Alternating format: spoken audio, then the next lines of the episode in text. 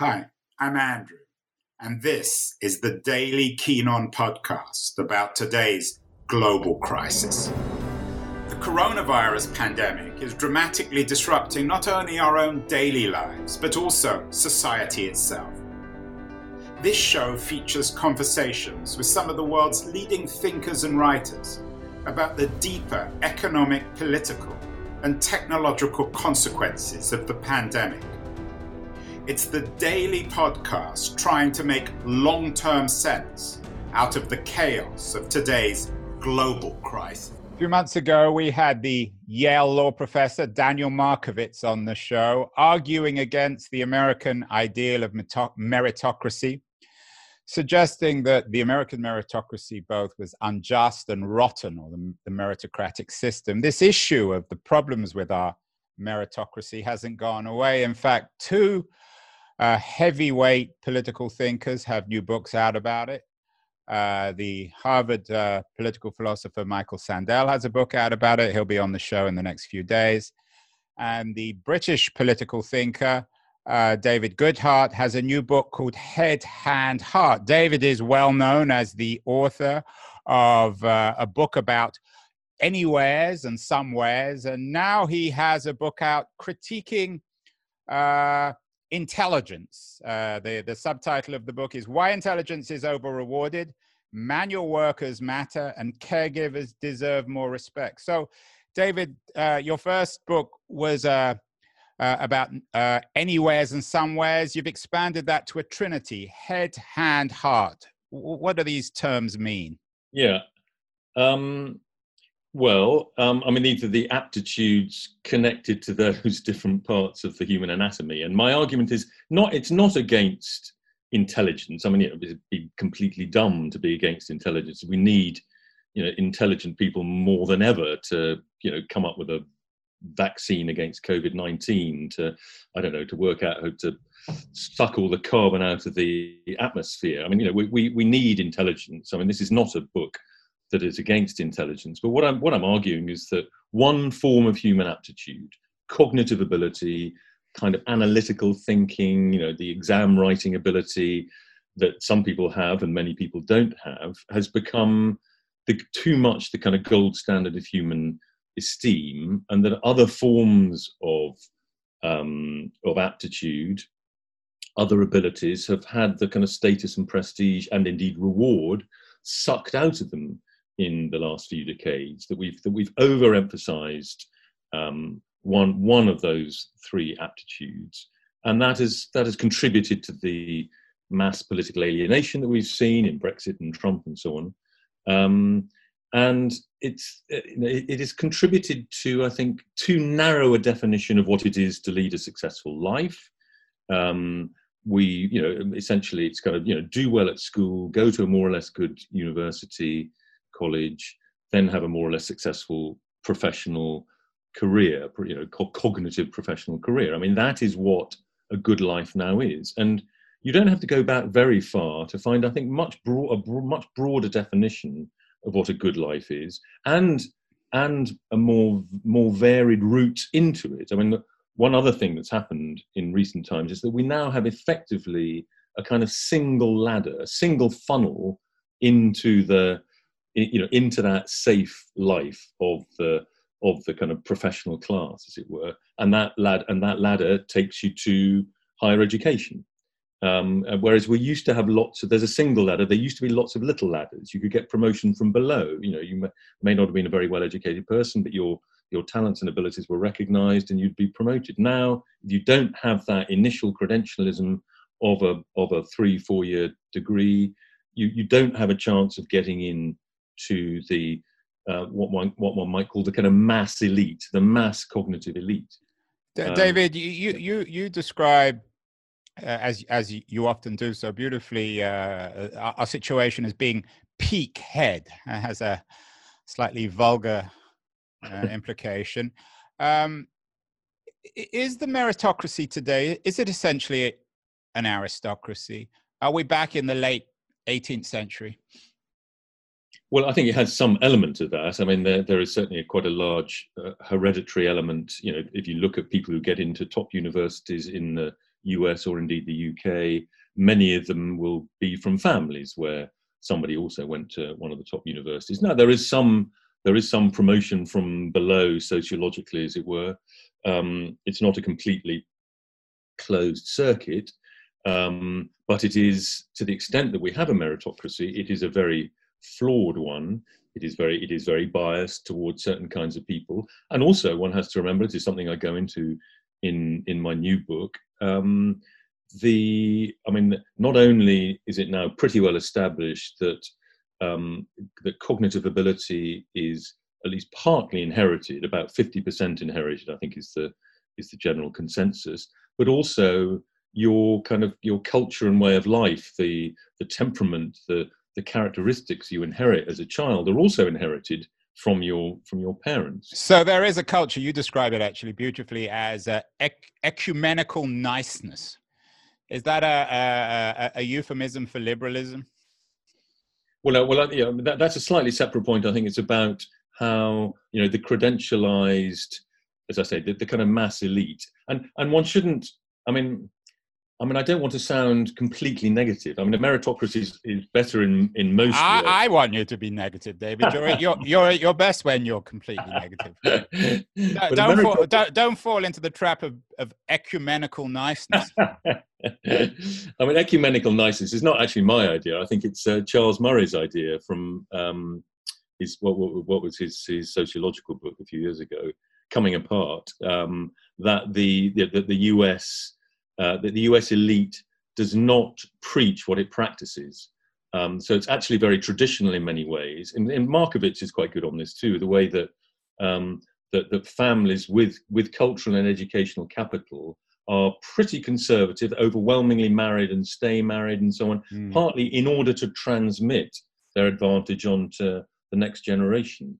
But they do not preach these virtues. They are they tend to be very liberal um, politically and therefore don't feel that it's legitimate to encourage other groups who you know who yeah it's ironic isn't it that they don't preach the menu of their own success? No exactly yeah. But i do think i mean the i mean if if, if you will allow me just to to be uh, I mean, to say something good about the meritocracy. I mean, I mean, it is interesting though, actually, isn't it? That we you know we've had all of these books coming out. I mean, you might include Thomas Frank's book.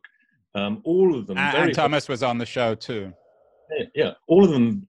All of us very hostile to, to meritocracy, um, and yet, I mean, the politics is such that it really is very, very hard to argue against meritocracy. And look, the you know the, we now have a mass, what I call the mass elite. So 30, 35% of the population who now um, go to university, get degrees. We have a much bigger professional class. We have much bigger access to higher education. Well, well, America blazed the trail on this back in the kind of 50s and 60s.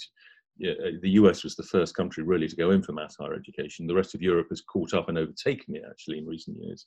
But you, so you, you know, it, it is much better to have a big mass elite than a small one, um, in some ways. Um, but you know, every inclusion creates its own exclusion. So you know, the, the example I always use is you know, so if you're if you're a kid at, at school, um, and you know, you're in a class of 30 or whatever and you know seven or eight of your fellow students go to a really good university and and the rest of you don't it doesn't really matter that much. You know you still go on to and this is what was happening until relatively recently. You you still go on and work in a local factory or office or whatever and you could you could have a perfectly respectable career. But if half i mean and this is starting to be the case in the uk and some other european countries if you know if half of school leavers nearly half of school leavers are going on to college and you're not the psychology of it is completely different. I mean, it's much more likely to lead to to to you feeling you know humiliated and resentful and so but you also so but but, but like um like Markovits, you suggest that um that the knowledge elite is, is, is pretty miserable too. You, you quote the Israeli uh, historian Harari suggesting that we've We've traded meaning, which you describe as heart, for power, which is the head.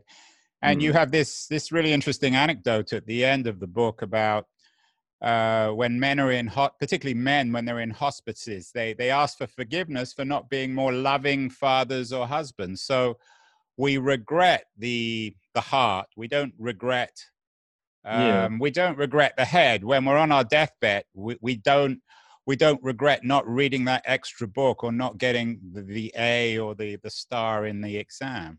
I, I think I'm talking rather more generally than than Daniel Markovits is about everybody in a way, or particularly men, as you say, feeling feeling those regrets. And I'm talking more generally about the kind of the loss of meaning, um, which doesn't only afflict um, the the kind of credentialized cognitive elite.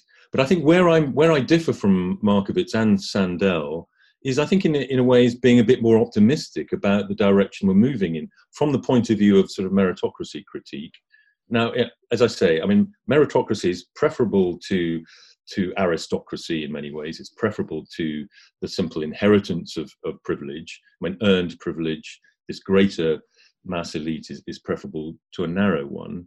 Um, however, as I said, it, it, you know, it creates its own it, its own exclusions. Um, but um, the truth is it's not going to last very long. um, you know, we're moving into a new period now where we're going to have to spread out. Uh, right. So, so let, let, uh, yeah, before we get to the fixes, let's talk about the hand and the heart. You say manual workers matter and caregivers deserve more respect. What do you mean by jobs which are premised on the hand and the heart?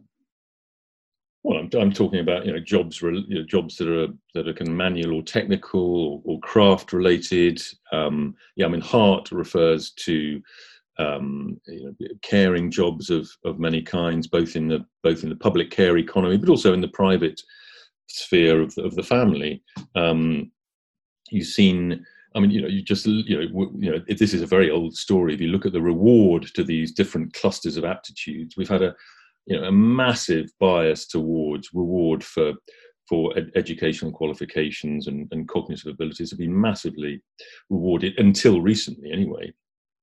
Um, and you've seen um, you know most most manual occupations um, have seen uh, income stagnating for whatever it is 30 or 40 years care is sort of slightly in, in between them. There are some care jobs that have that have done quite well. Are we are, are we in danger of fetishizing manual work? Yeah, David, you went to Eton. Many distinguished British leftists went there, fetishizing manual workers, both as socialists and communists.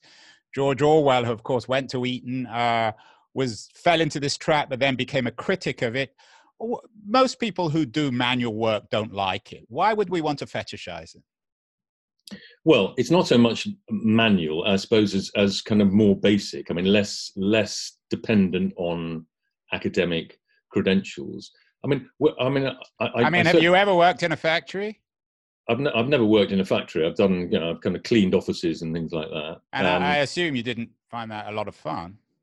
No, um, but I mean, lot, lots of the kind of middling and lower cognitive jobs are uh, not a lot of fun either. Um, and um, but it is also true that we have a huge um, crisis of recruitment in i mean the skilled trades which can often be quite you know creative and absorbing jobs. I mean not not all not all manual jobs not all hand jobs are you know working in amazon warehouses. I mean there are you know you, you know, being an electrician or a plumber i mean these used to be you know highly respected and pretty well paid and indeed are becoming quite well paid again partly because of the the shortages. So, you know, we have certainly in the UK, and I think this is partly true the US too, we've had such a bias towards the academic and pushing everybody in school towards the academic.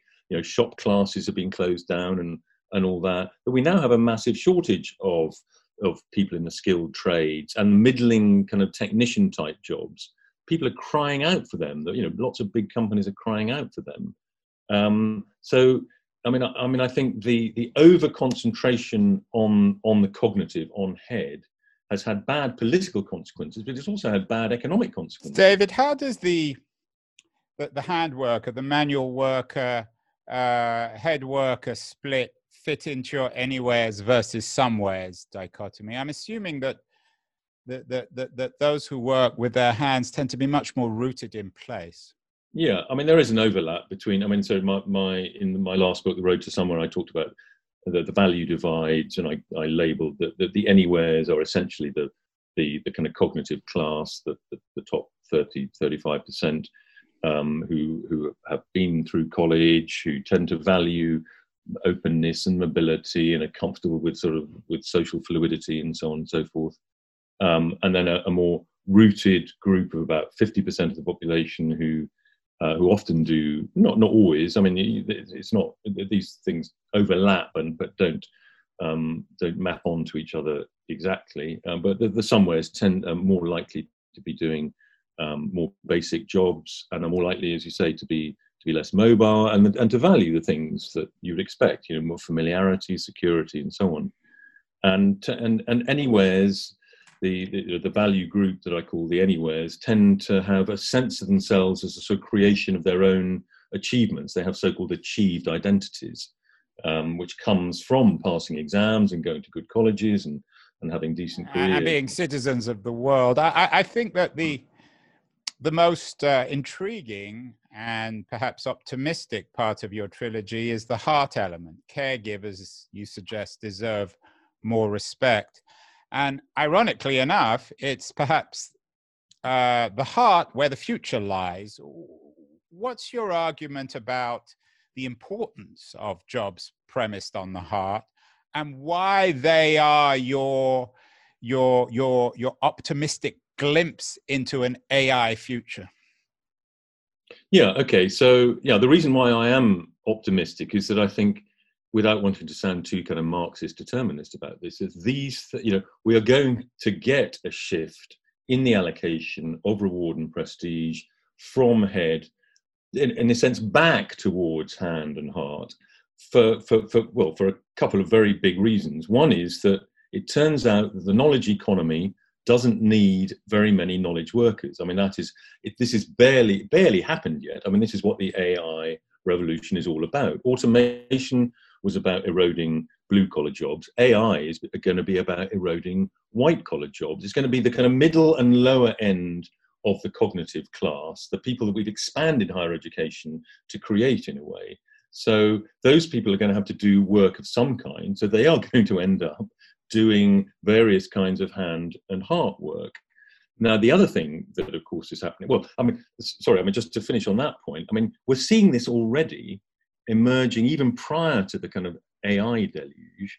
Uh, we're seeing this in the things like the decline of the graduate premium. You know, go back 30, 40 years, and you know, graduates. I mean, I mean, still, you know, graduates from Ivy League universities obviously still get a, a huge income premium, but the average mm.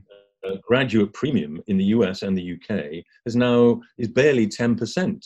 Um, certainly in the UK, anyway and look at all the graduates who are not in graduate jobs you know five or ten years after graduating. I mean that is because the the, the, the cognitive class is it, if it's growing at all is growing far more slowly now than it did in the 70s 80s even the 90s it's been pretty flat.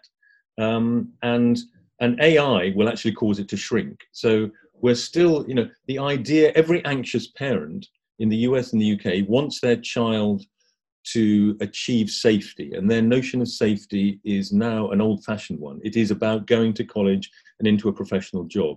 That is not going to be the ladder to safety any longer because the, well, it's, uh, or, or it's going to be the ladder to safety for far fewer people. And you're already seeing, I think, a kind of mass resentment created by the credentialized college class who are not going into jobs of the kind, the quality and the pay that they expected. So, I mean, you know, if you take the kind of the Bernie Sanders movement in the US or Jeremy Corbyn in the UK, I think a lot of the foot soldiers of this movement are people are, are often you know middle middle class, relatively privileged, mainly mainly white kids who are not getting the jobs that they have been led to expect. It's a it's a it's a kind of re, it's a crisis of expectation. It's a reaction against the relatively mundane kind of job that they end up doing, which is exactly the same kind of job that their non-graduate parents did.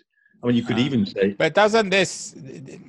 I get your point. But isn't doesn't this bring to mind uh, Tocqueville's argument about the French Revolution? Is that you only have a revolution when in a sense, things seem to get better, or at least when the, the middle class is most affected, and that these are the people who are going to bring the system down. This is no reason to be optimistic.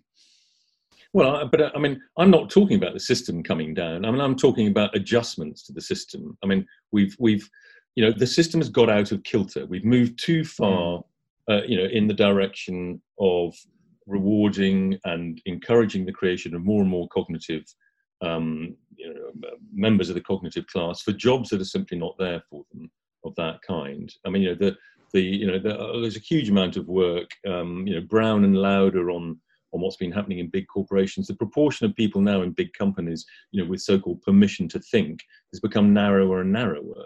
Um, so, but there's huge demand. I mean, you you, you talked about the, the the caring aspect, and there's massive demand, right. massive massive recruitment crises in in nursing, in care homes, you know, and the and the you know the pandemic has kind of revealed that, and the pandemic has, I think, has, will will will help in some ways in this movement.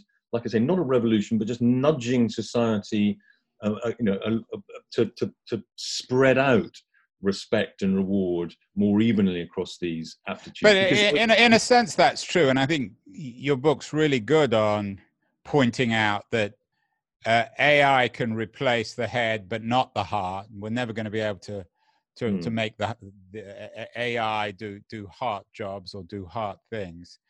But uh, the reality in in in in in, in 2020 is that the frontline workers get our respect, but they're not being paid anymore.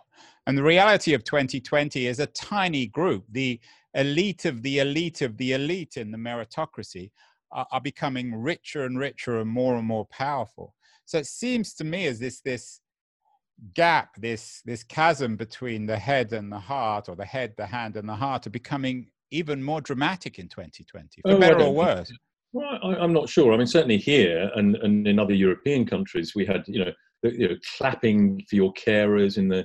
I yeah, mean, you clap, but you don't give them any. I, I, I'm not saying we don't respect them, but I don't see any fundamental shift in the nature of the economic system. They're not being paid well, anymore. Well, it hasn't happened yet. I mean, you know, give us a break. I mean, you know, we, are still in the bloody pandemic. I mean, do we know, need a new political movement, uh, David, or a new political ideology or party? You quote extensively in the book um, Matt Crawford, who was on the show, who's become one of the the most preeminent, I, I guess, philosophers of uh, the hand and the heart. You're mm-hmm. becoming uh, a philosopher of this too. Uh, you're an expert on the party political system. Uh, do we need uh, an equivalent of a Labour Party for the 21st century? Maybe we would call it a hand heart party.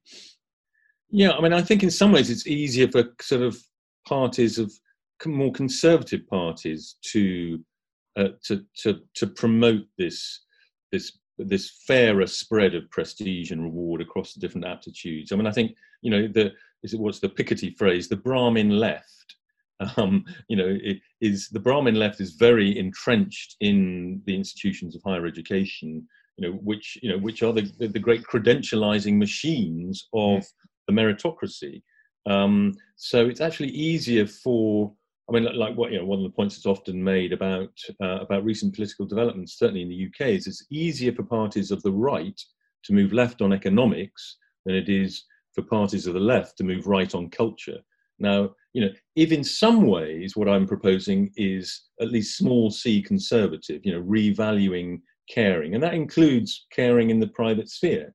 Um, you know, re, you know, re- restoring some of the kind of lost lost value uh, that we attach to family life. Um, you know, restoring the, the kind of prestige of the skilled trades and so on. And there is a sort of small c conservative ring to some of those things, and it's and that, I think that's easier for um, for, for parties that, and, and parties that right now tend to have a much broader base in, in society. I mean, parties of the left, including the Democrats in the US, have become the parties of liberal graduates. I mean, that, those are, are you are you presenting perhaps a, a palatable populism? Um, well, I think well, my thinking has kind of been influenced by popular. I mean, it's just a, trying to understand and respond to it, and to respond to perhaps what is legitimate in it. You know, the the, the resentments and the losses that people feel that, that, that perhaps they don't need to feel. Um, they don't need to feel humiliated by the credentialized cognitive elite. I mean, you know, apart from anything else, they're they're almost certainly most of them um, no less intelligent than them. It's kind of there's a huge amount of randomness about who ends up, you know, climbing the ladder into the into the cognitive elite and who doesn't. After all, you know, the, the vast majority of us have a kind of average or above average IQ. Um, many is it ironic though that the, the, the, the best critics of the head of the meritocracy are liberal aristocrats like yourself, Daniel Markovits, and and and and Sandel? Um, I'm not quite sure I, I, would accept that label, but um, I meant it as a compliment. um, I mean, I think, I mean, I, I, I think it helps to be a kind of recovering lefty to get some of this stuff. Um, I mean, I, and perhaps I'm recovering more than and, Daniel. and, and, and Thomas Frank is also in this camp, I think.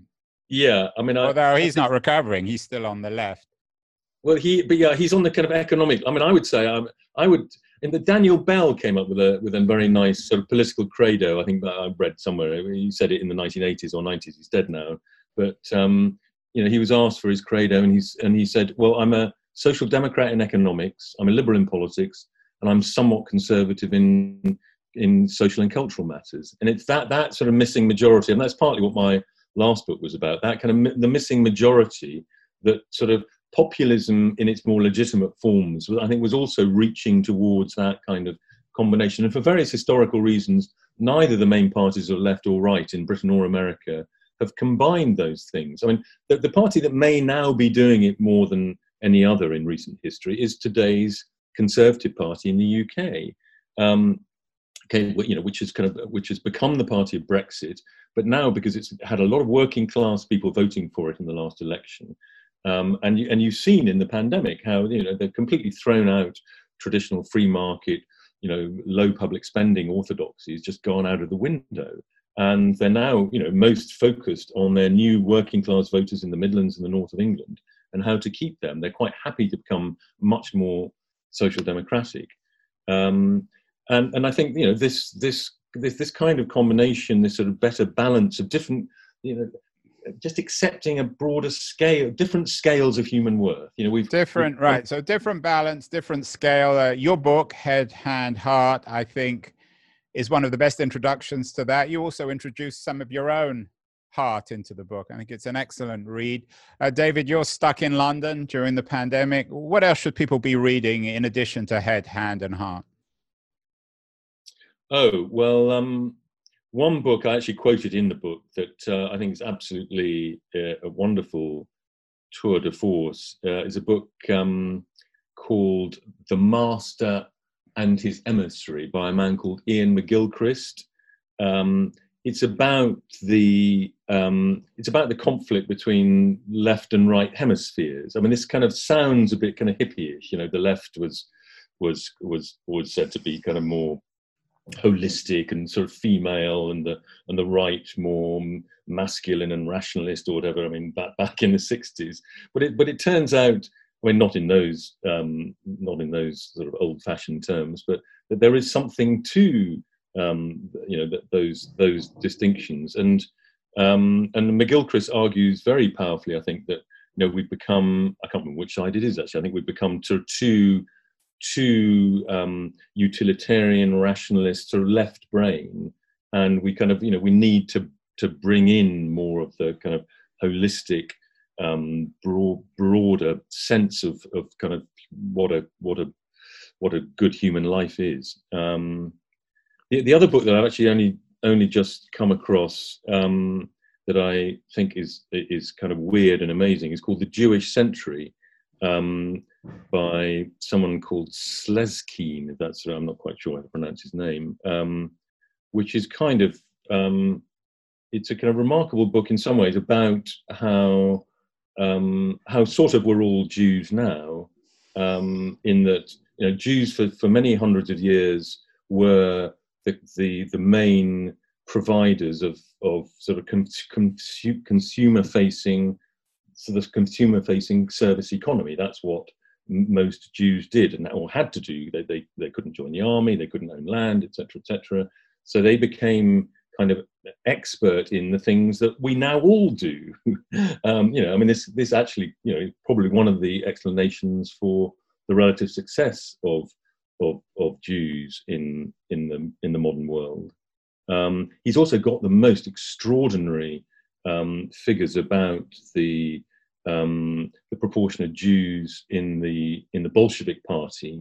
Um, you know, in, in the kind of in the lead up to the Russian Revolution. I mean, all sorts of kind of weird and weird and wonderful facts and figures. Um, but actually, I mean, I suppose also one of the books that I, uh, if I'm allowed to throw in a third one, I mean, the, um, quite a lot of what I write about and what I'm saying has already been said in different language a long time ago by Christopher Lasch.